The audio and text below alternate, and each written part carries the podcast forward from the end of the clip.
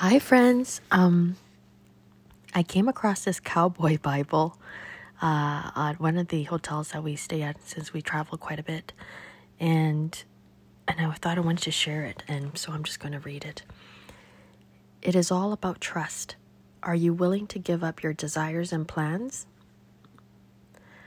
What hinders the horse and human relationship more than anything else? A horse's past.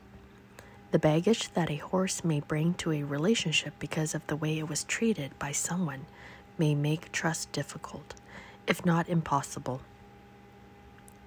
From Psalm 41 9, it says, Even my close friend, someone I trusted, one who shared my bread, has turned against me.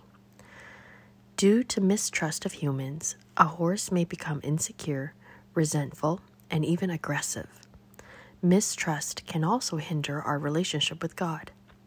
Perhaps we carry the baggage of abusive or failed relationships. When we bring this baggage into our relationship with God, we may find it difficult or even impossible to trust God. From Psalm 118, 118 8, it says, It is better to take refuge in the Lord than to trust in humans. Trust is the strongest of all bonds, and yet it is also the most fragile.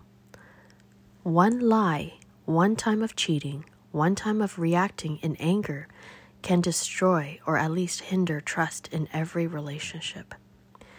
This is not only true for human relationships, but for the horse and human relationship.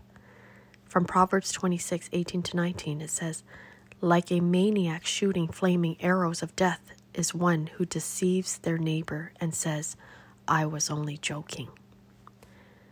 God alone is trustworthy because he alone is perfect. As for God, his way is perfect.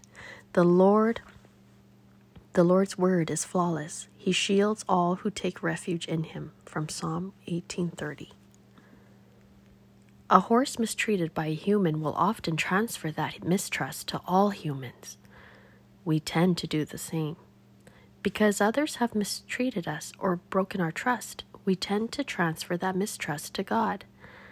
Like the horse may need to have a change of mind about the individual human, we may need to have a change of mind about God. Psalm 145, 8 and 13 says, The Lord is gracious and compassionate, slow to anger, and rich in love.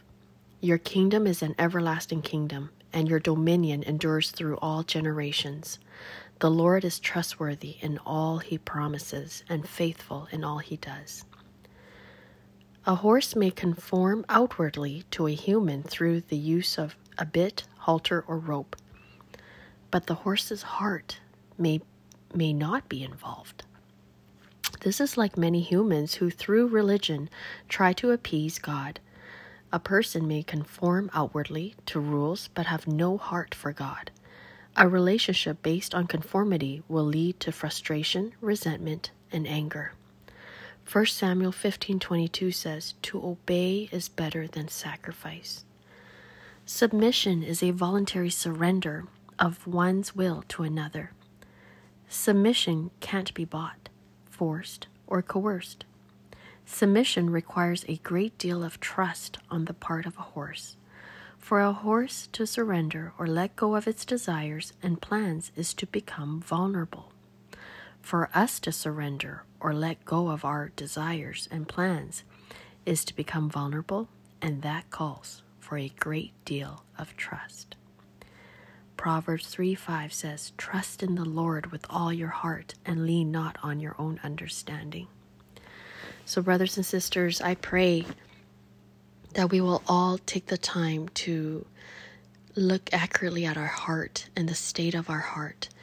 And I find with trauma, we all battle trauma in one way or another. And sometimes memories are forgotten to survive.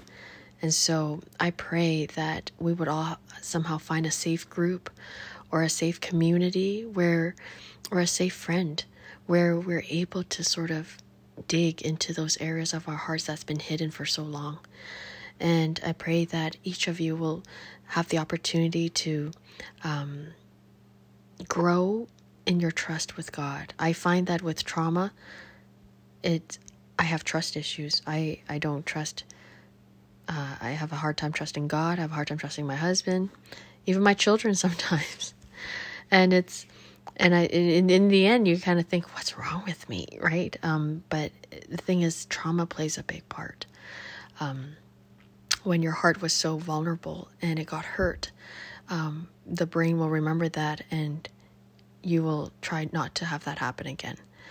So, friends, I pray that God, Father God, you come and you just lay your healing hand upon all of us and connect us with the friends and neighbors that are from you, God, that we would have conversations that are meaningful, um, but also um, we help to uh, pray for one another and encourage one another and build each other up.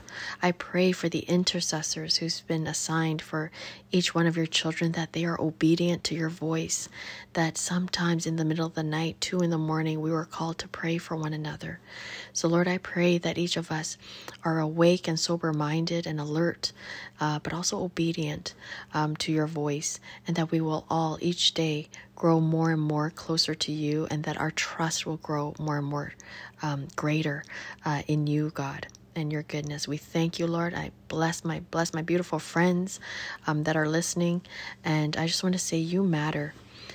I don't know why I'm doing this podcast, uh, but I'm just trying to obey the Lord, and I feel if it's one person listening, that one person matters to God. So you matter to God. If you're listening to this, you matter, and this this was um, created to bring you hope and to bring you encouragement and and to hopefully bring you closer to the Lord. So bless you friends, have a wonderful evening and we'll talk soon. Bye for now.